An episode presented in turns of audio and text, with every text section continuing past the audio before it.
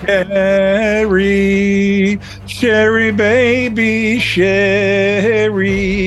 Buckle on up as you are about to hear from rock and roll royalty and the writer and producer of some of the greatest songs and albums of all time.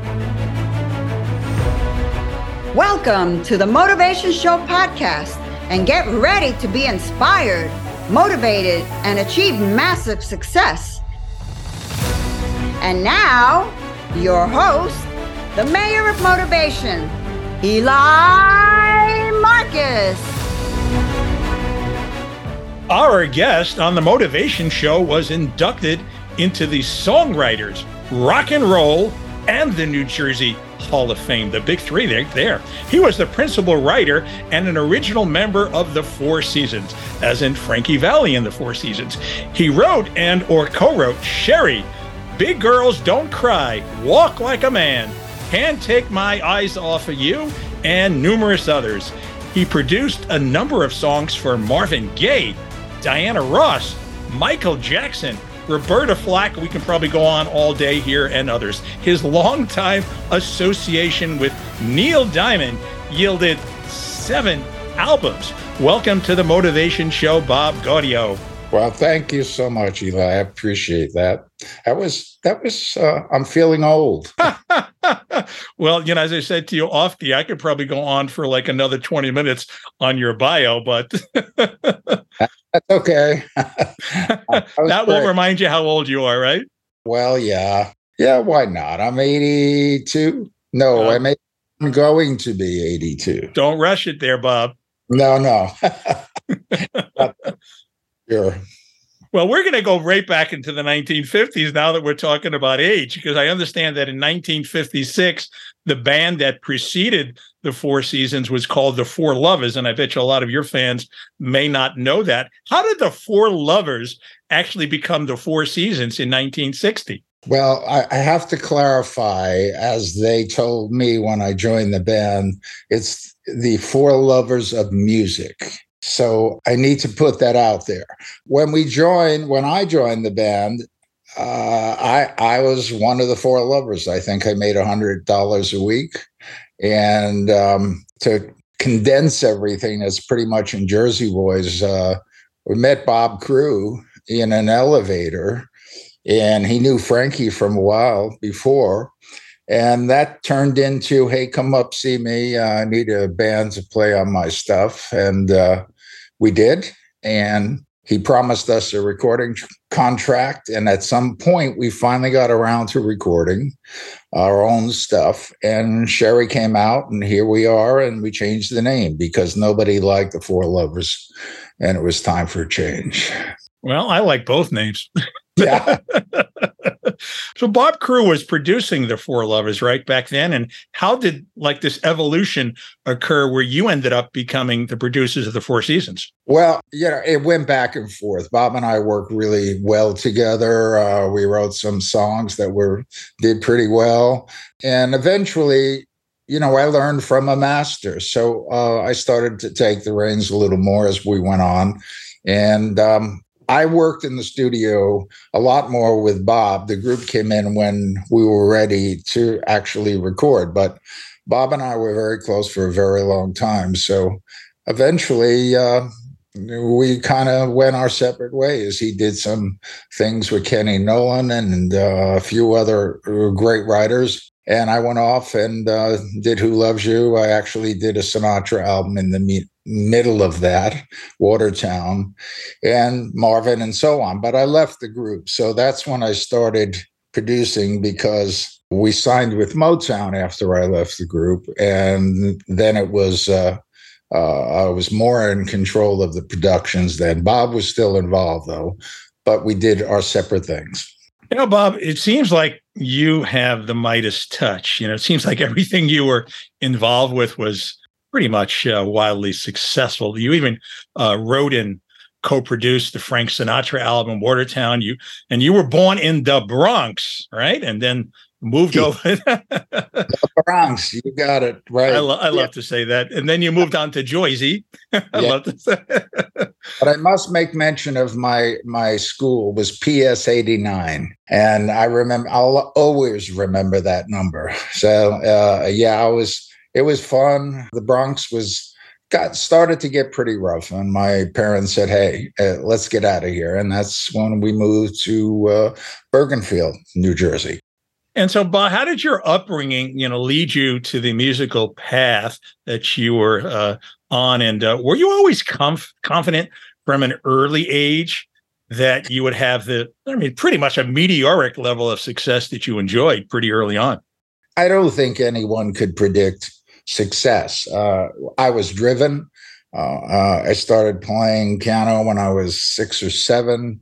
I had a an amazing teacher, Sal Mosca, who was a, a jazz artist in his own. He played with, if anybody knows, uh, Lee Konitz and Lennie Tristano, and I, I learned so much from him. I learned I would say, and he he's gone now, but he taught me how to focus. And I think the focusing is what uh, drove me through many times, good, bad, and indifferent, to just stay on track.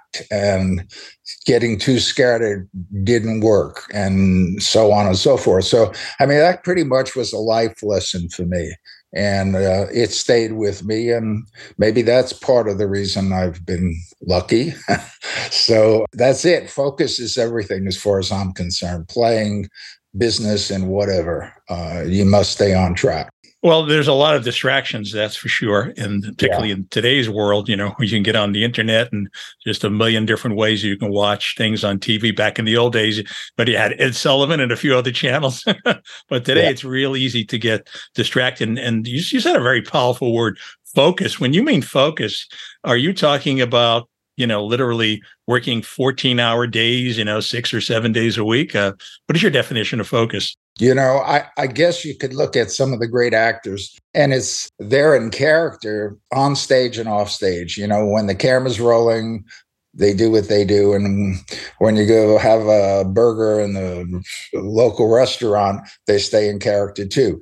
And I think that's important. I mean, I'm not talking about exaggerating this, but if you're not in the place you're supposed to be, as you say, it's so easy to get scattered and lose focus and and lose the inner part and uh, of of what your project is all about. Because I remember one thing my my piano teacher told me uh, uh, about playing a classical package uh, passage in a piece, and he said, you know, you're playing it, but your fingers are not responding and you don't have to overplay. You can think it don't even play it, just think it and stay focused on what piece is. And it was amazing to me because I would hear some stuff play back once in a while and using that process is is coming from within uh, it reaches your fingers or reaches your voice. It, it, it's it's really a, a, a phenomena. And when you lose that focus for me you lose the essence of the project you're on yeah, a buddy of mine uh, who uh, sold 600 million books for one one book series called Chicken Soup for the Soul. Mark Victor Hansen, he wrote a book about uh, the power of focus. Uh, so definitely uh, that is a, a theme that uh, will help people become successful. But are there any? I mean, th- this is the the great sort of like search for most of mankind is how do you become successful like are there secret ingredients you know uh, what's the secret sauce so besides focus anything else that you would add I think it always helps to do something uh, you can earn a living at and and love. And mm. I think mm extra commitment when you when you're in that position. Unfortunately, you know, when I first moved down here to Nashville, we'd go to the Bluebird and see some of the artists and songwriters and around, and I was in a state of shock at how much talent there was in Nashville and how many of them didn't have a deal and how many of them had had written some fantastic songs it was humbling you know so it doesn't always happen i think it's a combination of things uh, stars are in alignment so to speak so a focus is a big part uh, for sure. Doing what you love is a cliche, but not everybody can do it. So I was really fortunate when I started when I was 16. I had a hit record at 16, short shorts. Uh, um, so I had that taste of blood. I I knew that something was here, and so I stayed with it. Traveled in buses, did the uh, the, the usual stuff. Um, I quit high school. I shouldn't really bring that to focus, but uh, in that day, actually, my principal, who I worship, uh, said, "Hey, even if your parents don't want them, I want you to go. Let me talk to them." And he convinced them to let me go on a bus tour, and here I am. Now, uh, short shorts, which was your first hit you mentioned. Now, a lot of people, if you if you hum the tune, I think they'll become more familiar with it. Perhaps you can kind of give people a little more sense of some of the commercials and things short shorts was in. Ah, uh, oh yeah, and hum it a little bit, maybe. Who wears short shorts? There we go. Up, up, up, there you go. That's all I have to do usually. Uh, I was in a Nair, Nair commercial for I don't know twenty years or something like was that. Joe Namath on one of those commercials? Am I mistaken? Or right? Is I used to. Was Joe Namath on one of those commercials? Uh, yes, I think it was actually. that, that's that's a good memory, and it just went on and on, and it, it was a little three lyric song. Uh, yeah, it was hooky, it was chanty, and and uh, it's been recorded again since many times. And the commercial, the commercial was pretty amazing. You know, who who doesn't want to look at a six or seven beautiful girls running up and down steps. you got a lot of takers for that, that's for sure. Yeah. So, you know, I, I, look at success also um, as having good collaborations. And yeah. you've had some of the most perfect collaborations. Forget about good with all the right people, it seems. How did you form these incredible collaborations? Well, sometimes they just happen, you know, they drop in your lap and that's great but you have to make something of it and take it to another level and i've always tried to work with people better than me and eh, i've been pretty good at choosing that in some cases it was pretty easy and then when i get as good as them uh, it's time to move on so you know maybe that's ladder climbing or what have you but but it, it's a learning process and always surround yourself with people who are as good or better than you. And that's been a big part of it for me. Hmm. What about your career are you most proud of and why? Wow. There's so many moments. You know, you mentioned a few at the top of the show. I think Jersey Boys winning Best Musical, uh, having been given the notable jukebox musical tag.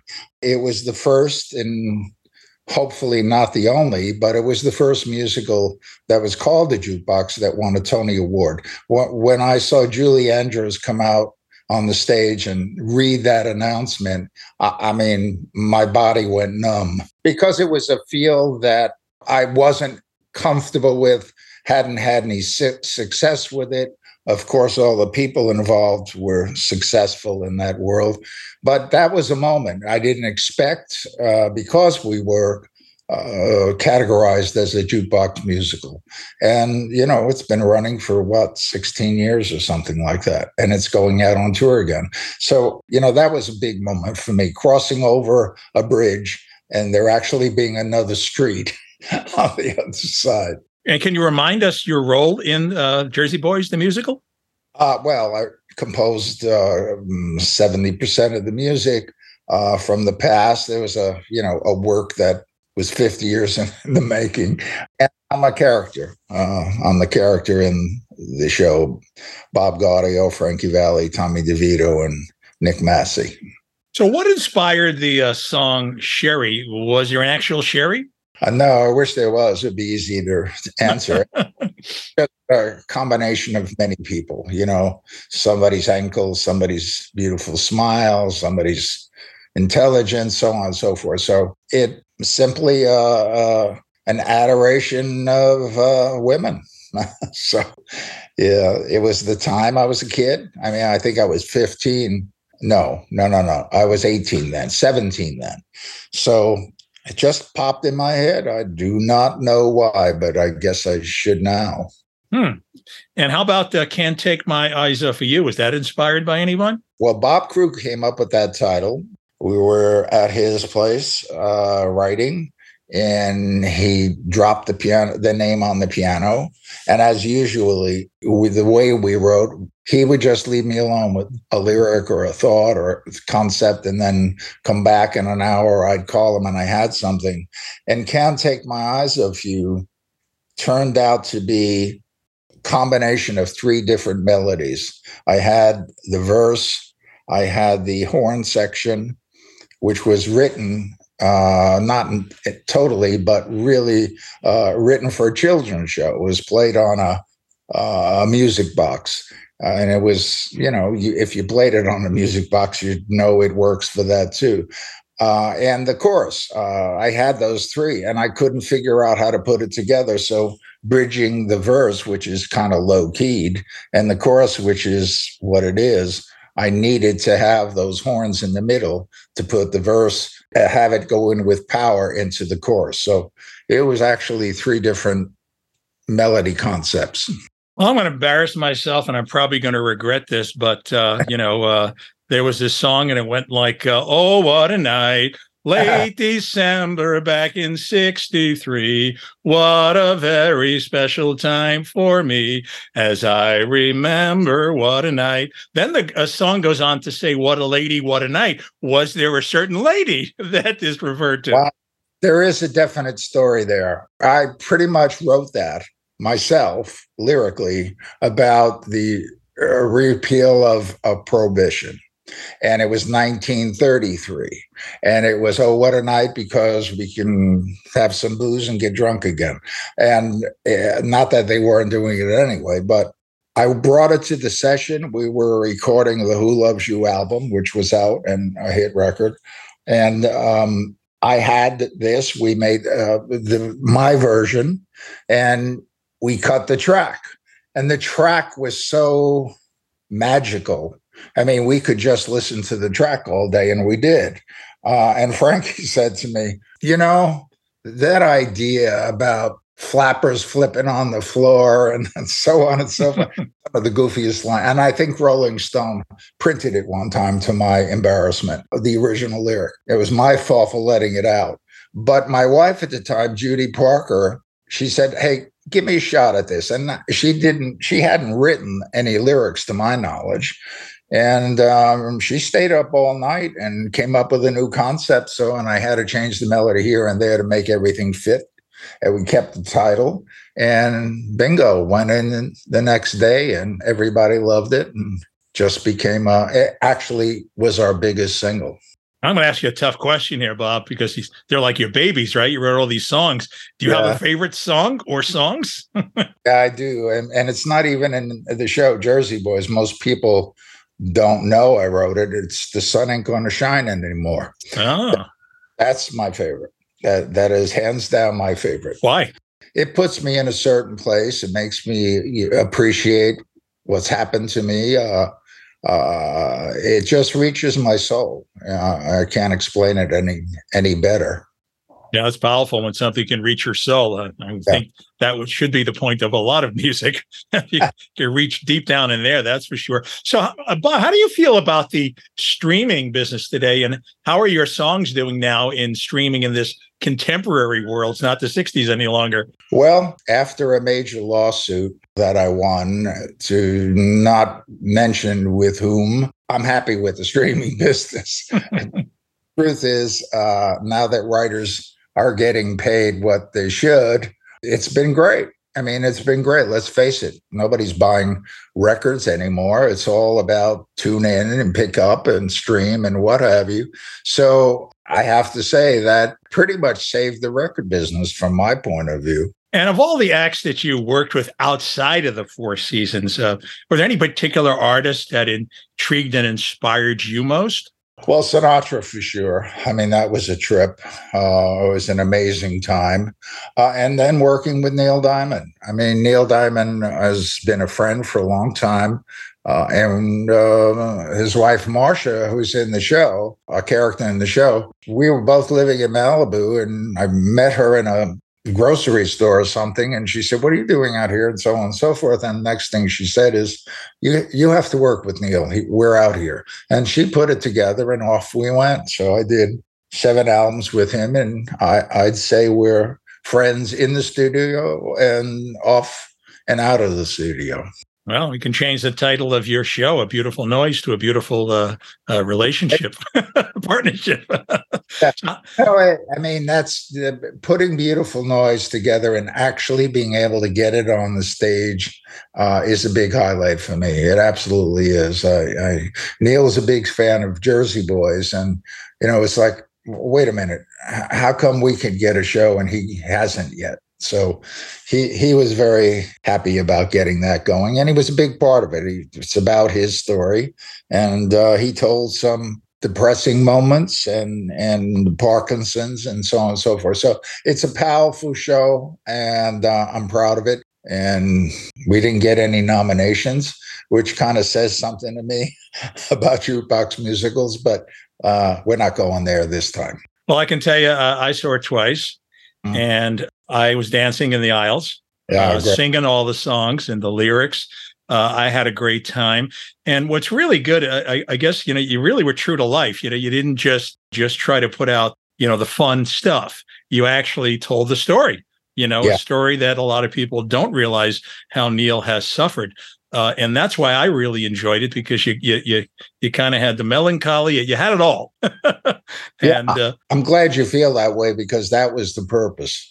Purpose was to show the other side, and and it doesn't matter how much money you have. It's it's still something that could crush your family being put in a superstar position. And just because you've had that success doesn't mean you have to be a happy guy and he had his troubles and and we all have but in particular uh, he, he was hit pretty hard from for a long period of time and it does happen. You know you could easily brush it off and say well look how much money he made. He's a, he's an idol. What's his problem? That doesn't work i'm afraid.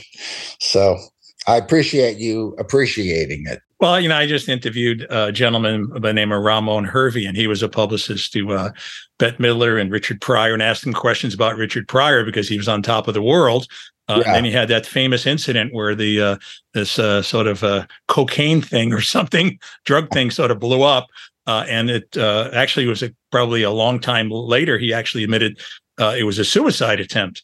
And you say to yourself, like, how can a guy like this? He's on top of the world. It's like the leading African American comedian on the planet. You know, how could he have issues? You know, how could he uh, uh, have insecurities? And and I suppose fame isn't everything, right? There's, you know, just yeah. one part of life, and it it's comes a, with its own problems. It's big sacrifice uh, for your art, but you know, it it it really can take down a family. And some people can put it all together and walk that line, and some people don't.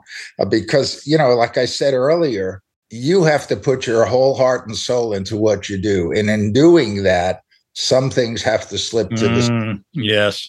And it's and it's we've all done it. I mean, I've done it, Frankie's done it. Anybody I know has had a chaotic family relationship.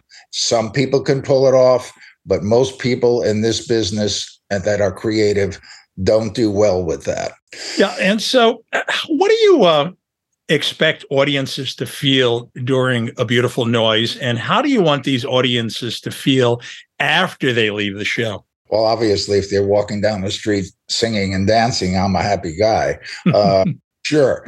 And and that seems to be the case with beautiful noise. You know, you get that kind of afterglow and it's thrilling to see that. Sometimes I stand out in front of the theater and hope nobody sees me or knows who I am and just watch what they say, what they do, where they go. Uh, you know, negatives and positives. I've not seen any negatives.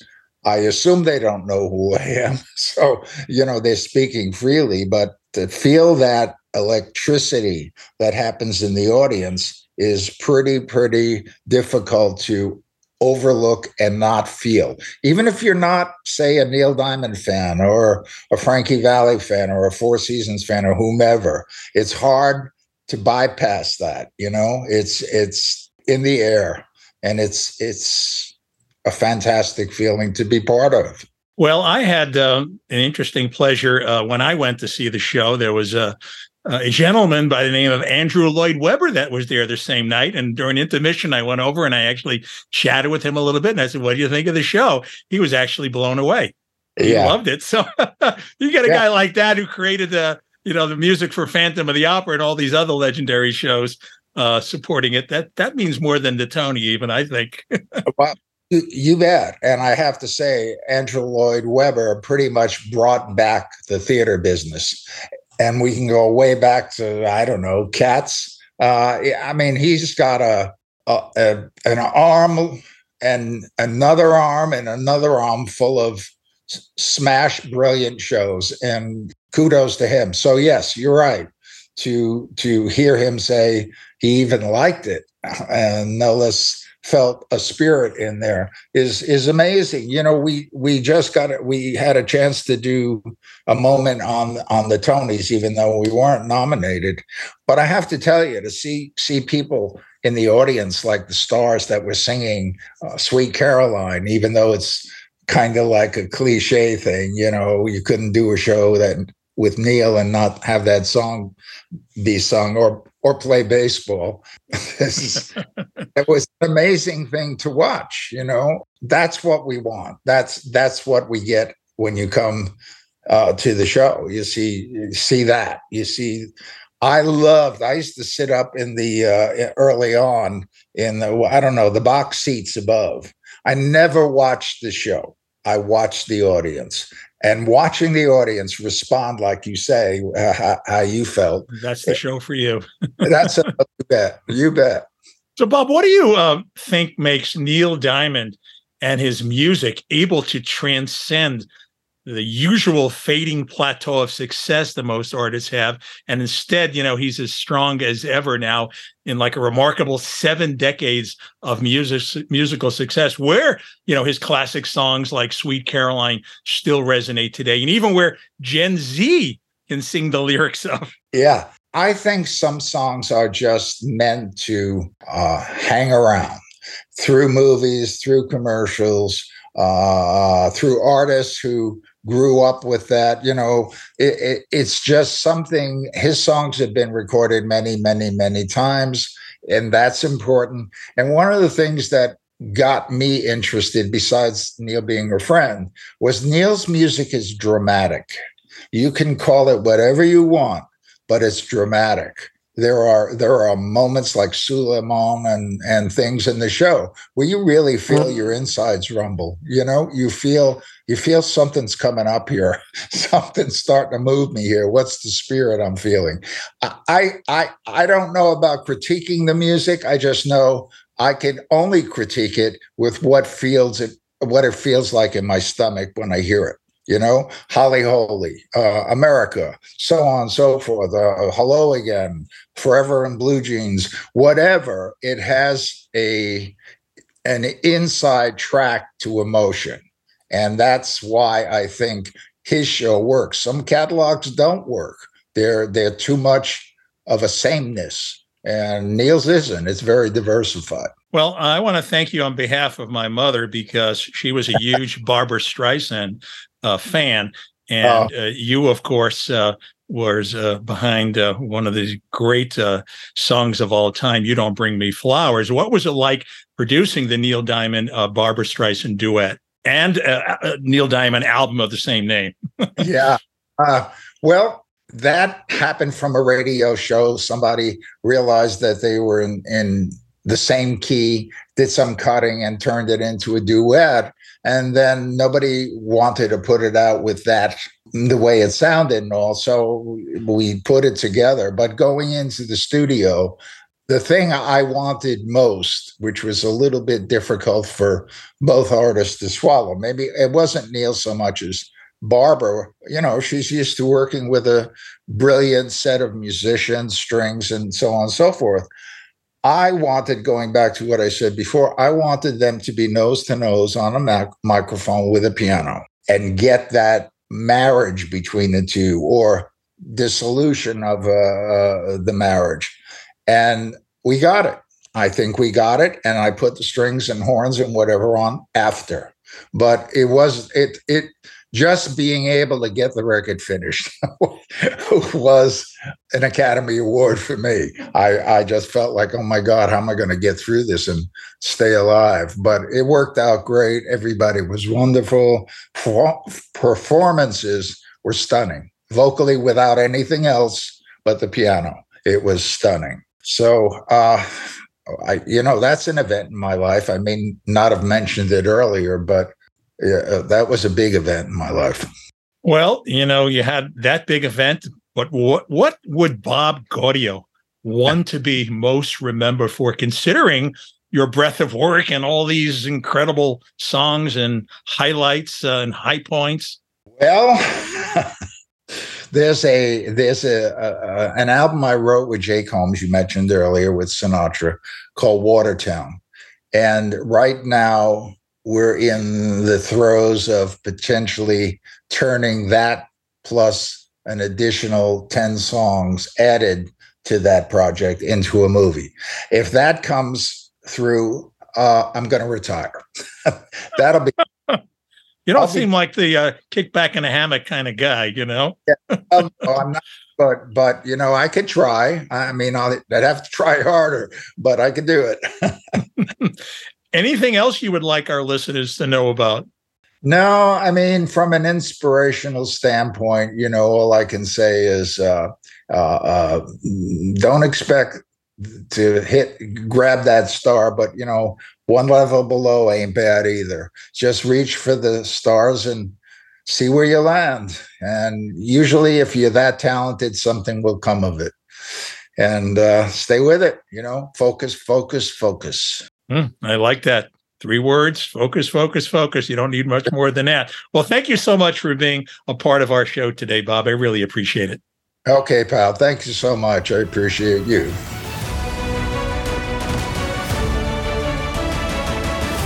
If you would like to inquire about having Eli motivate your team, speak at your event, or coach you personally for massive success, email the motivation show at gmail.com. That's the motivation show at gmail.com.